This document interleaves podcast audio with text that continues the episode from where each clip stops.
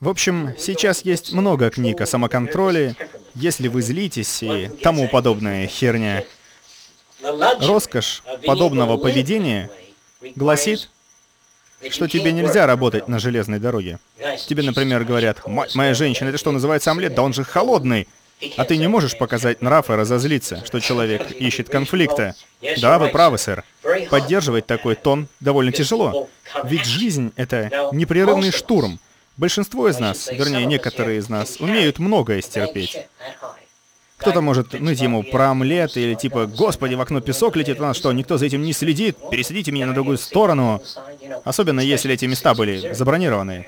Ну, в общем, например, ты выносишь 16 жалоб в день. Ну а что, если их будет 104? Карл начнет закатывать глаза, даже с напарником. Потому что таков реальный мир.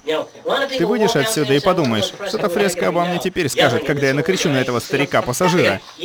Ты в другом месте посмотришь на себя и посмеешься, мол, наверное, я просто козел. Никакой ты не козел.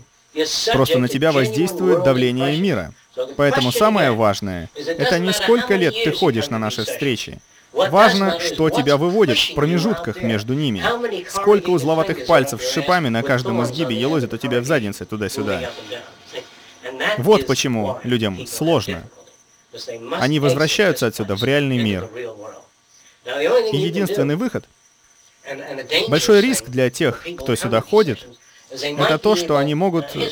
Я вот так вот делаю. Если я способен выносить по 16 нервотрепок в день, это делается постепенно. Сначала я выносил 4, а потом взрывался. Теперь я выношу 16. Но теперь, вынося 16, я все еще в норме. Думаю, ну, еще парочку выдержу. Я же привык. И продолжаю терпеть. В итоге я оказываюсь на пределе, потому что перешел рамки своей способности справляться со стрессом. То есть тут проблема в том, что мы хоть и привыкаем, но и терпим больше. Мы сильнее напрягаемся. Если ты запросто пишешь по 20 страниц в день, можно подумать, ну ладно, попробую 40. И будешь к вечеру мочалкой. Да даже если привык по 20 и решил писать по 22, не перегружай себя. Не то разлюбишь писать. Допишешься до того, что убьешь писателя. Как я тут говорил некоторым, вот рисуешь ты океан, и такой, какой красивый у меня вышел океан. Добавлю-ка синего и желтого. Можно загубить картину, у тебя получится лимон. Некоторые так дорисовывают, что портят картину. Понимаете? Хорошо. Можно так доредактировать сценарий, что он превратится в говно. Если придираться ко всему и постоянно переписывать каждую реплику, можно превратить вещи в мусор. Ладно, если достиг высокой степени эмоционального самоконтроля, найди свой уровень комфорта. Если ты можешь спокойно решать по 18 задач в день, решай по 18 и отдыхай. Завтра будешь свежий и готовый к работе.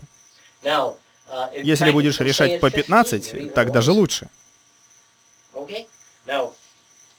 Иногда в начале работы у нас много сил. Мы думаем, ну сегодня мой день, когда много сил. И мы хватаемся за колоссальную задачу. Сил-то у нас много. И истощаем себя.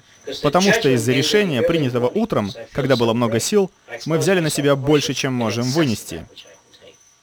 Поэтому, принимая решение, будучи полным сил, советую, например, когда вам звонят и что-то предлагают, скажите «перезвони в 4, там увидим». Поскольку энтузиазм может привести к решению, которому ты будешь не рад. Ладно, вернусь к тому, что я сказал ранее.